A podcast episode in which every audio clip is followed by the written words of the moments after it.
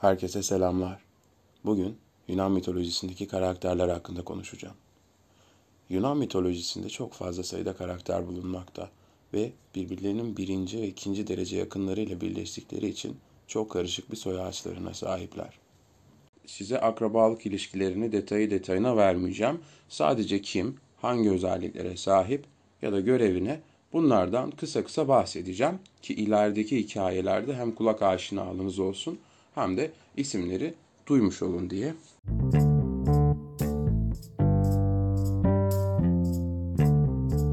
Başlangıçta kaos vardı. Kaostan yeryüzü tanrıçası Gaia, karanlık tanrısı Erebos, gece tanrıçası Nyx, aşk, istek ve seks tanrısı Eros, bir de Tartaros meydana geldi. Gaia kendi kendine üreyerek deniz tanrısı Pontos, gök tanrısı Uranos ve dağları yarattı. Bu zamana kadar saymış olduğum isimlerin hepsi birinci kuşak tanrılar. İkinci kuşak tanrılar ise Uranos ile Gaia'nın birleşmesinden oluyor. Uranüs ile Gaia birleşince Titanlar, Kikloplar ve Hekatonkheirler meydana geliyor. Kısaca bahsedecek olursam Hekatonkheirler 50 başlı, 100 kollu devler, 3 tane. Aynı şekilde Kikloplar da 3 tane. Bunların bir özelliği var. Brontes gök gürültüsüne, Steropes şimşeğe, Arges de yıldırıma sahip. Dikkat ettiyseniz Zeus'un özelliklerine benziyor. Çünkü ilerleyen zamanlarda bu özelliklerini Zeus'a verecekler bu 3 kardeş.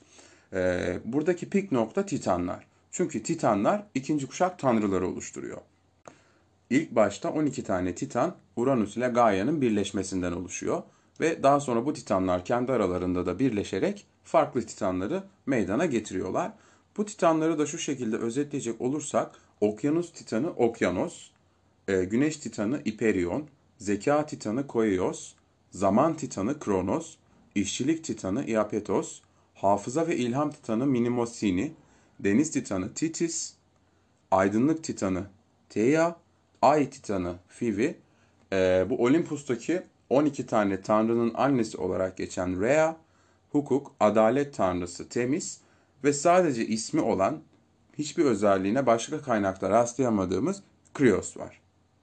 Hani az önce size bahsetmiştim ya kendi aralarında üreyerek de başka titanlar yarattılar diye. Bunların da hepsini saymayacağım çünkü çok fazla sayıda var ama 3 tane önemli titan var. Yani ikinci kuşak titan oluyor bunlarda. Atlas, Prometheus, Epimetheus. Bu saymış olduğum titan soyları da ikinci kuşak tanrılar olarak karşımıza çıkıyor.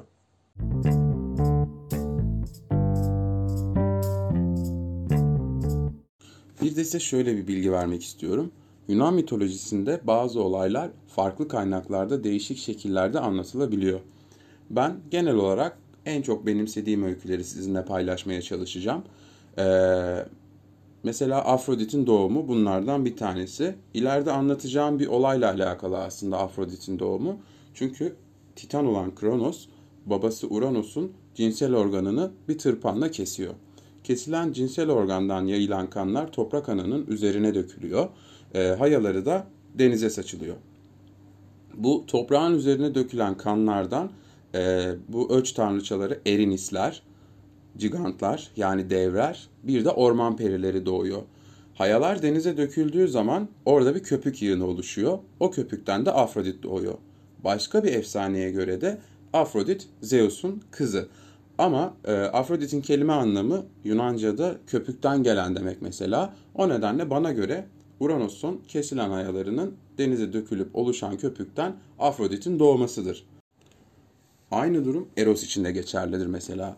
Bazı kaynaklarda Zeus'un oğlu olduğu, bazı kaynaklarda da işte konuşmanın başında bahsettiğim gibi kaostan doğduğu söylenir.